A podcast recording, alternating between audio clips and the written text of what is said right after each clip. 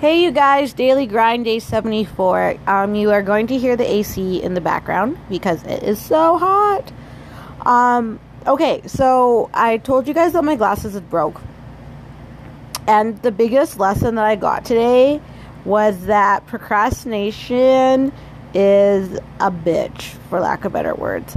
Um, there was a lot of tasks that I told myself I was going to do by the end of the week, and I had to get them done today. But I can't clearly see.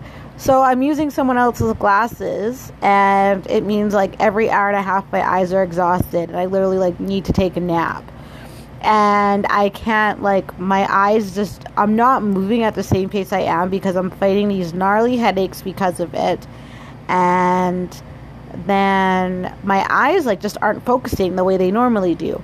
So my so what I could have done Monday or Tuesday or Wednesday uh, I'm doing now, and it's taking me double the amount of time because I'm just not my not work. I don't have the same tools. So my lesson of the day was that procrastination bites me in the butt. Like even though I knew I had more than enough time today, I had more than enough time a few times this week to prepare some things, and now I am trying to do all these things with bad vision. Ugh, it's a pain. But that is my lesson, uh, short and sweet. So uh, know that entrepreneurs procrastinate, and sometimes it bites us in the butt really, really hard. But remember that because you literally don't know when your glasses are going to break in half. Bye, you guys.